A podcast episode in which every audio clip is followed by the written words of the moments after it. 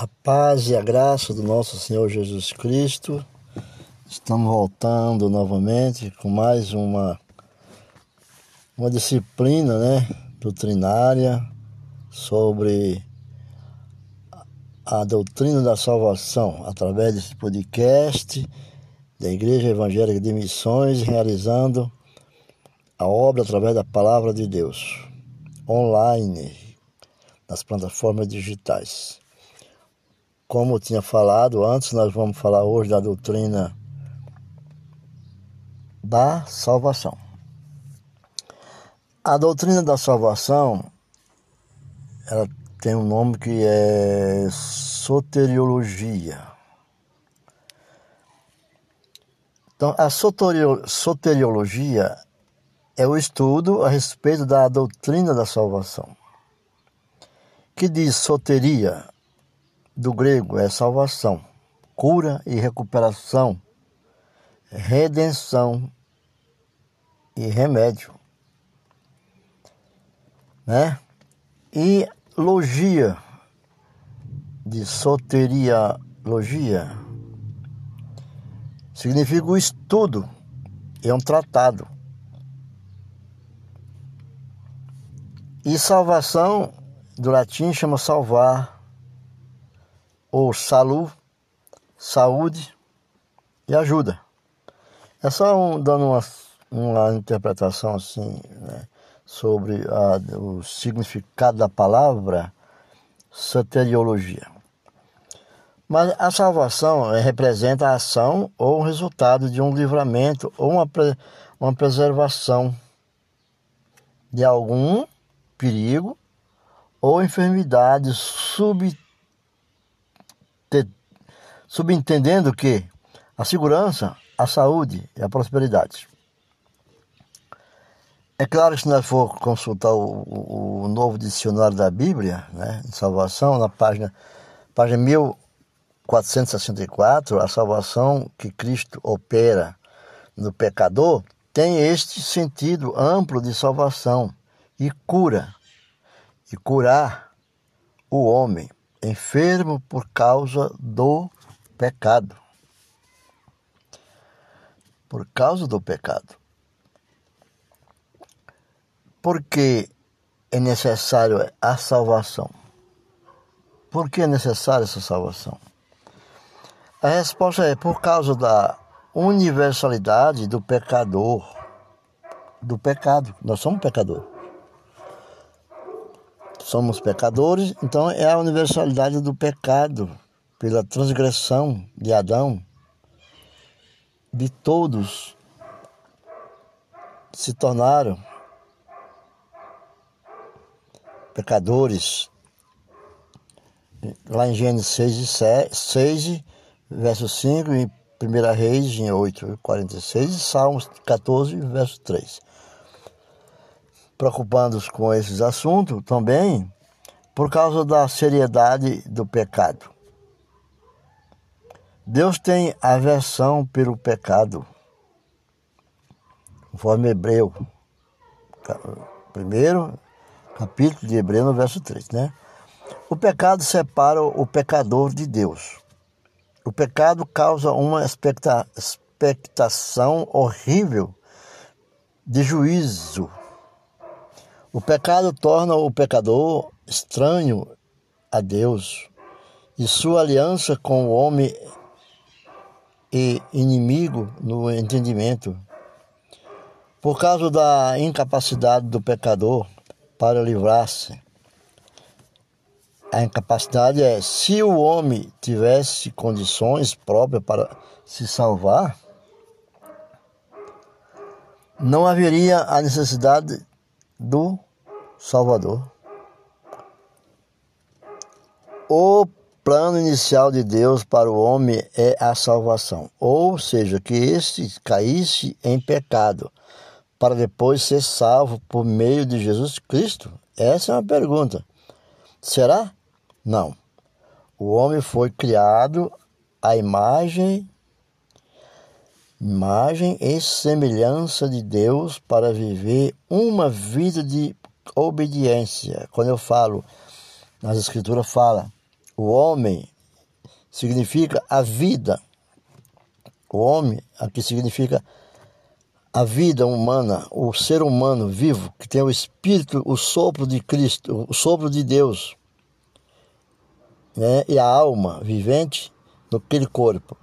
O homem é a expressão, o homem e a mulher, a criatura de Deus, que chama-se o homem, né? Não faz definição entre homem e mulher. O propósito eterno de Deus é que sejamos filhos, semelhantes ao seu Filho, Jesus Cristo. Deus, em sua presciência e provisão, preparou o Cordeiro antes da fundação do mundo 1 Pedro, capítulo 1, verso 18 a 20. Também Apocalipse 13, verso 8. Né? Mas, através da salvação, Deus retorna o homem ao seu estado original e recoloca nos trilhos, como se diz. Deus recoloca a pessoa no trilho, através da salvação de Deus. As duas coisas que preparam o indivíduo para a salvação é, primeiro, a chamada divina. A chamada, a pregação do evangelho é o meio pelo qual Deus chama o homem ao arrependimento. Essa é a chamada divina. A convicção de, de pecado. Essa convicção é resultado do trabalho do Espírito Santo no coração do homem, no coração do, do homem. É.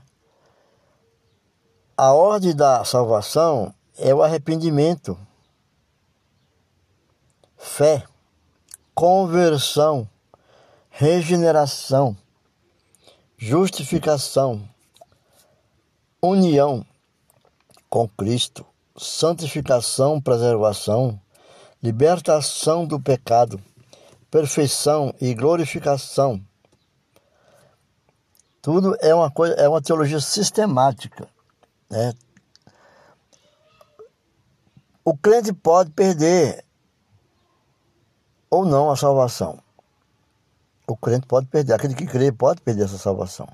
Porque esta pergunta é uma pergunta que tem a ver com a, a, a seguinte questão é uma questão teológica.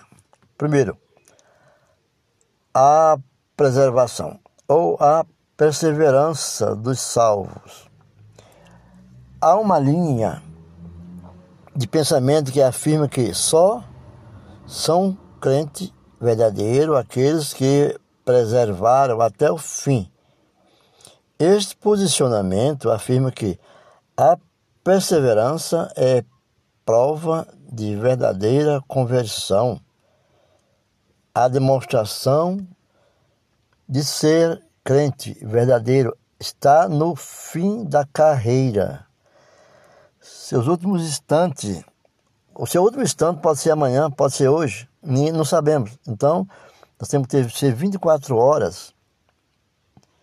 Nós não temos certeza do dia de amanhã. Nós temos uma esperança, mas não certeza.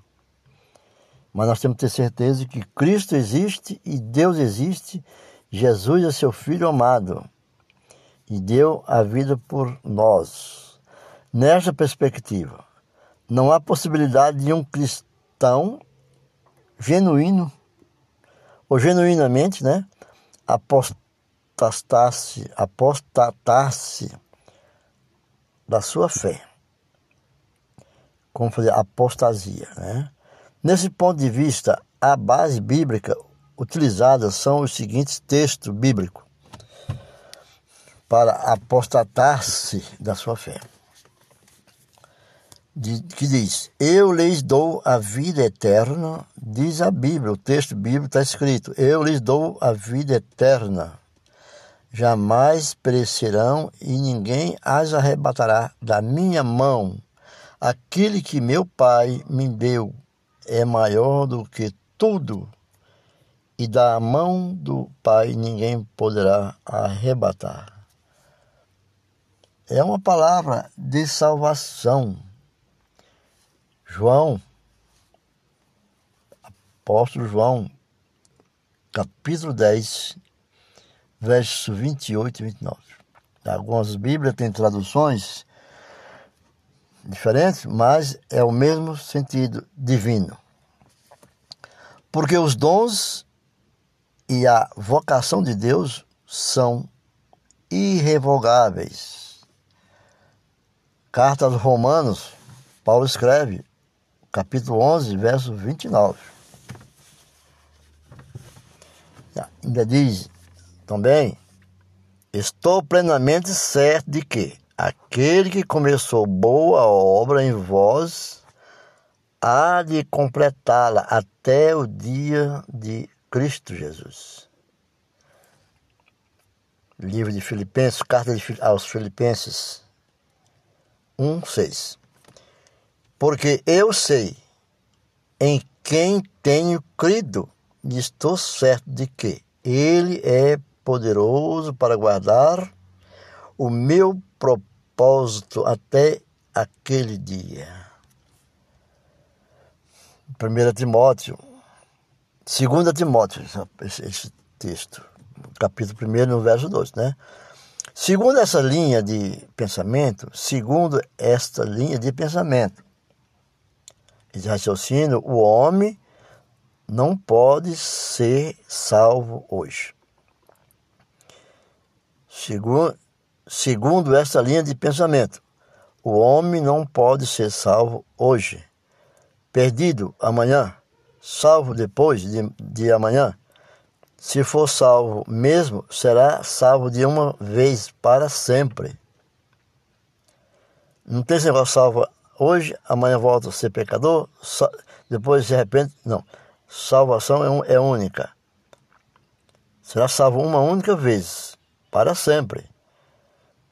Então, a perseverança será a maior evidência. Como outra linha de pensamento, que tem por outro lado a Bíblia, a Bíblia traz muitas advertências a respeito do perigo da apostasia. Isso é muito. Isso acontece muitas vezes dentro do, das igrejas, né? Membro em comunhão, no fim vê, faz apostasia. A apostasia significa revolta. Muitos criam problemas na igreja, fala mal, faz murmurações. Isso afasta outras pessoas, perde a crença, perde a fé outros se revoltam, denunciam a igreja. Então, essa revolta é contra Deus. Vejamos o que diz a Bíblia sobre a apostasia, aqueles que provocam revolta dentro do corpo da igreja, da comunidade.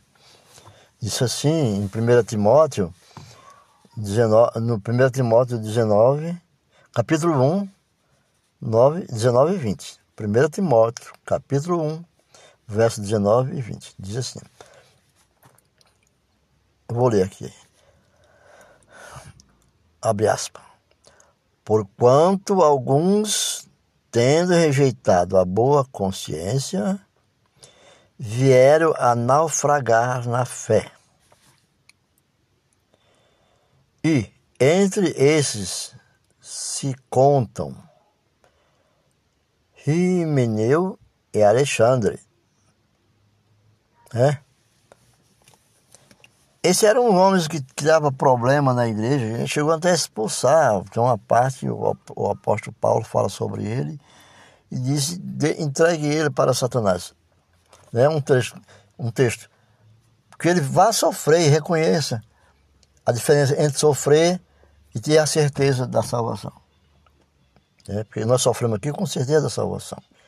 Mas o sofrimento com Satanás, com o diabo, é um sofrimento sem esperança. Vamos continuar. Ora, o Espírito Santo afirma expressamente que nos últimos tempos, ainda na carta de Timóteo, de 1 Timóteo, no verso 4, alguns apostatarão da fé nos últimos tempos. Muitos apostatarão da fé. E, e por obedecerem a espíritos enganadores e a ensinos de demônios. Isso é falsos profetas, falsos pregadores, aqueles enganadores. A expressão mais certa é enganadores, né? Está lá em 1 Timóteo, no capítulo 4, no verso 1. Porque Deus, por quê? Demas, tendo amado o presente século, me abandonou e se foi para Tessalônica. É? Continuando no verso 10 do, de 2 de, de, de Timóteo 4 e 10. Todavia, o meu justo viverá pela fé. E se retroceder, nele não se compraz a minha alma. Rende cuidado, irmãos. Jamais aconteça haver em qualquer de vós perversos corações, ou perverso coração de incredulidade, que vos afaste do Deus vivo, porque se vivermos, porque se vivermos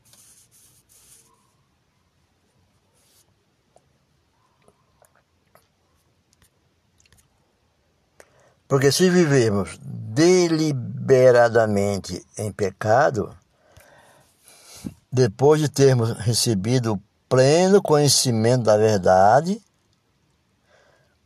vou repetir, se tivermos em pecado,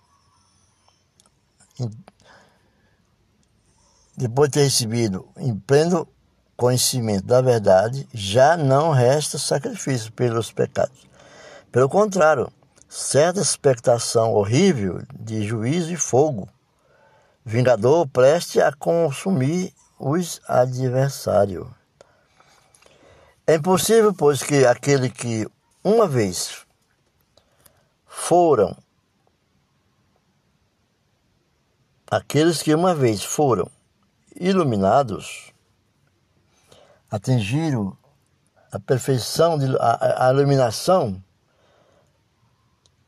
e provaram o, o dom celestial e se tornaram participantes do Espírito Santo e provaram a boa palavra de Deus e os poderes do mundo vindouro e caíram, sim, e impossível outra vez renová-los para arrependimento, visto que de novo estão crucificando para si mesmo o Filho de Deus, expondo a ignomínia. Estava tudo reservado na cidade celestial, povo de Deus para morar, povo bonito povo alegre, perfeito, estavam. Começaram a andar com apostasia, fazer coisa ao contrário daquilo que Deus ordena, perderão esse reino. E o arrependimento, de novo, estão crucificados crucificando para si mesmo o Filho de Deus. É? Estão crucificando aquele que o salvou e deu a vida por nós. Este último texto afirma que, uma vez foram iluminados, uma vez que foram iluminados, provaram o dom celestial, tornando-se participantes do Espírito Santo. Apóstolo Paulo foi iluminado. Mas a partir do apóstolo Paulo, se não obedecesse aquilo do qual Deus lhe ordenara, o Filho de Deus lhe ordenara, ele fazia um julgamento e crucificava o próprio Filho de Deus. Ele era o crucificado. provam a boa palavra de Deus e os poderes do mundo vindouro e caíram. Aqueles a quem foram dirigidas estas palavras eram cristãos hebreus que, desanimados e perseguidos, estavam sendo tentados a afastar-se do Deus vivo. Os demônios estavam tentando, mostrando coisas